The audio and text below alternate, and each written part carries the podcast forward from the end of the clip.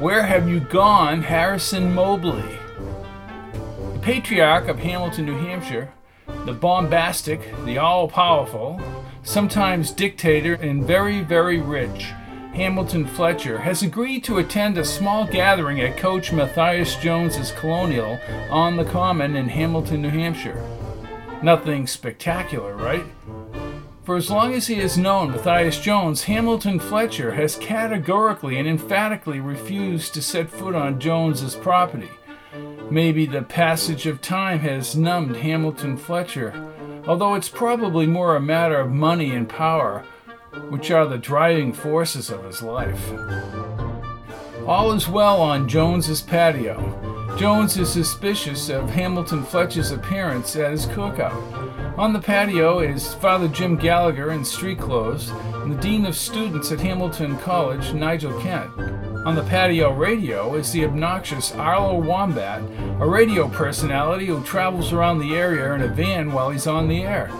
Wombat particularly annoys Hamilton Fletcher. Let's drop in on the conversation and the subsequent calamity. Harrison Mobley lived in Jones's home 25 years ago, and incredibly, Hamilton Fletcher has not shed the animosity for the man.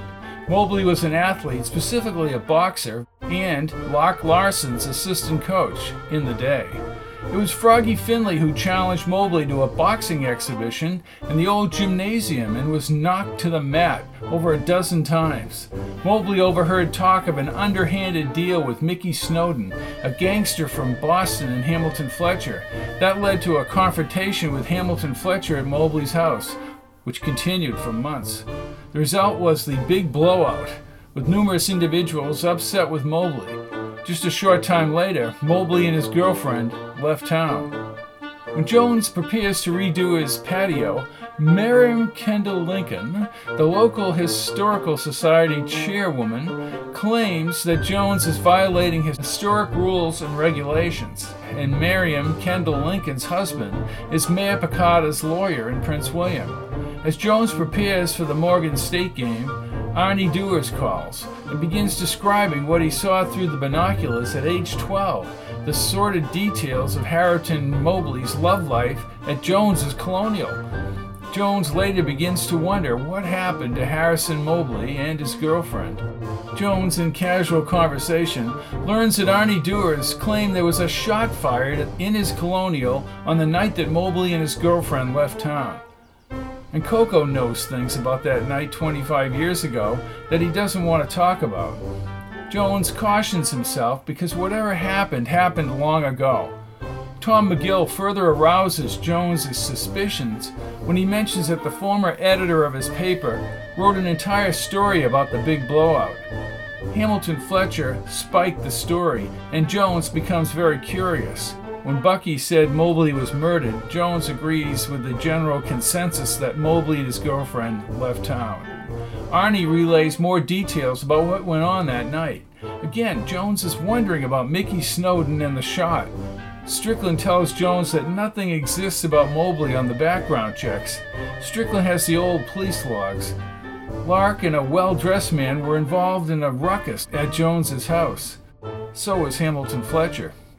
Tom McGill has retrieved Jerry St. Clair's five articles about Hamilton Fletcher and the funding of the school by Mickey Snowden. Mobley heard about the deal. It got back to Snowden and Mobley left town, or so it seems. McGill's secretary runs in and says Jones's Jeep is on fire. Coco then tells Jones, Somebody doesn't want you looking into Mobley. Strickland has the background check on Mobley, and it shows that he doesn't exist. In a meeting with Coco and Hamilton Fletcher about the bad feeling between Mobley and Hamilton, Jones learns that Mobley was going to call the DA on Hamilton Fletcher. Then Hamilton went over to the Colonial. Mickey Snowden showed up and shot Mobley. Later, the house was cleaned and no records now exist for Mobley being treated for a gunshot. Lark Larson, drunk, staggered into the Colonial. All the while, a Toyota was circling the common. The girlfriend got in the Toyota. That's how Six Feet Under starts, but there's a lot more to the story, including an Uncle Dulio moment. And there's a Bucky Driscoll subplot. Eventually, Jones is convinced there was a murder, and begins to unravel the deed after 25 years. RPF.